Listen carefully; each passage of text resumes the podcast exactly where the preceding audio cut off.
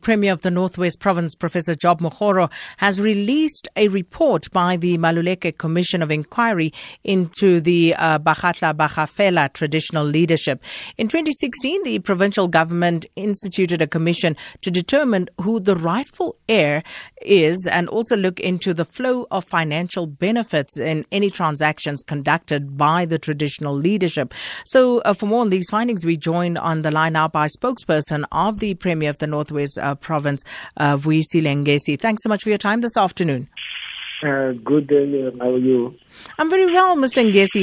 If you can I'm just um, uh, briefly take us through first for the benefit of our listeners, uh, just uh, looking at the terms of reference uh, for this particular investigation. Look, um, there was there was, there was a num- numerous terms of reference, but just to summarize them, uh, one they dealt with the chieftainship. Uh, a portion of them, almost half of them, dealt with the chieftainship.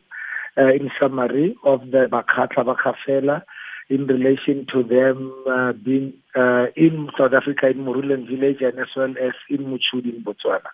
The second one also dealt with, uh, the, like you earlier alluded, uh, the flow of uh, uh, monies that were intended for the benefit of the community, as well as non-compliance to enabling legislation by the traditional council, such as uh, having uh, made uh, the uh, financial statements available to the community on a regular basis as expected by the law.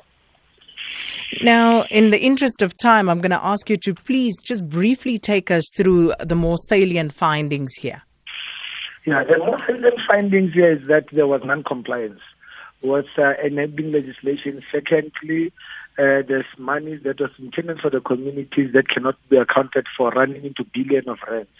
But over and above that, uh, that uh, the the one of the one of the findings in relation to the chieftains, is fact, the main finding was that uh, the paramount chief of the of the Bakgatla Bakgafela people remains uh, Kgafela Kgafela the second, who's in Botswana uh, that he remains the paramount chief, but uh, due to the lost governing leadership, traditional leadership in South Africa, he cannot govern in this country. He can only nominate and recommend in line with our, our laws this, this side of the country as to who should rule there in, uh, in Morule.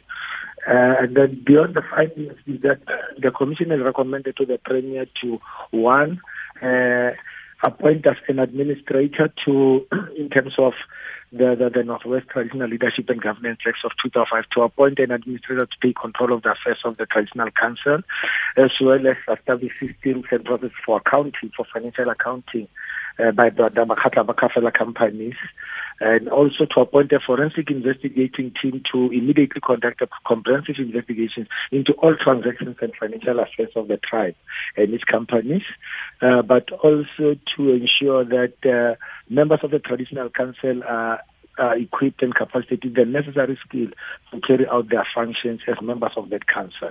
Those are the immediate recommendations that the Premier needs to put in place. And the Premier is uh, hard at work to ensure that before the end of this week, uh, those uh, those processes are, are kick-started.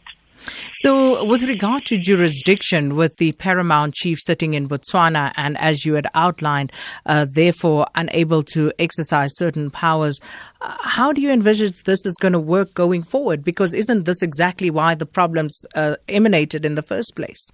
Now, uh, basically, what the commission found out was that. Uh, in relation to the paramount chief, it has always been custom and tradition. That's how it has been done previously. Uh, it's only now that they're starting to experience uh, has experienced problems in the reign of Kosinyalala Pilani in Moruleng and uh, the paramount chief Kgafela Kgafela in Mochudi. Prior to that, the late Khosi Tidimane in Moruleng and the late uh, Khosi Khololentsi in Mutshudi had a good working relationship. Therefore, they said uh, it's custom and uh, in, in, in, terms it's custom and tradition of the Bakgatla. Therefore, uh, the, the Khosi Kholo, the paramount chief, can only nominate who must be uh, in charge of the Makata people in Morule. Because uh, you are told that the chieftaincy is not hereditary, it's not passed from father to son. But uh, the paramount chief nominates anyone from the royal family in Morule to take over the reins there. Therefore, it has always been like that. So long as the paramount chief uh, uh, takes note of the fact that he cannot govern because of the laws that uh, uh guide and uh, give give rise to traditional leadership in South Africa that they do not apply to him. But because they are one people separated by borders, the commission took note of that and respected that. And also, there were complaints from the community about a lack of consultation, a lack of involvement in the affairs, especially transactions uh, pertaining to economic benefit for the broader community. Uh, again, yes, the recommendations are there, but is there anything in terms of addressing the community such that there is more inclusivity in the decision making process? That's why that's why at the moment uh, the, the, the, the, the traditional council has been stripped of all powers as per the commission's recommendation, and those powers has been vested on the premier, the, the, so that the premier can appoint an administrator who will put in, a, in place systems that will be inclusive of community participation going forward. And then just finally, with regard to uh, the monies uh, that have gone missing, and uh, you did indicate that, uh, of course, uh, this was one of the recommendations here to appoint a forensic investigating team uh, to conduct a comprehensive investigation. But how much are we talking about, more or less? like I said earlier on, it's running into billions of rands because at one transaction that is stated, for example, is money that were deposited in one into one account in the month of October and it disappeared by the month of December. That was about 98 million US dollars. So if you just take that amount alone in terms of rands, it can tell you of the magnitude of the of the amounts involved. And that is only one transaction that you're referring to. There's a whole lot of other transactions that are very clear in the report that was made public. That is staggering.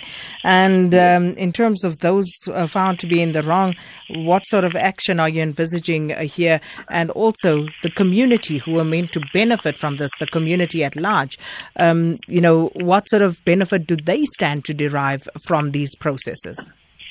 I think uh, at, this, at, this, moment, like the Premier said, let's allow processes of law to, to take its course the investigation should, should be speeded up so that whatever comes out of it, uh, determination comes out of that investigation, it will also assist us as, as government and the community in charting a way forward. And I think at the time when we get there, we'll be able to determine what is the way forward.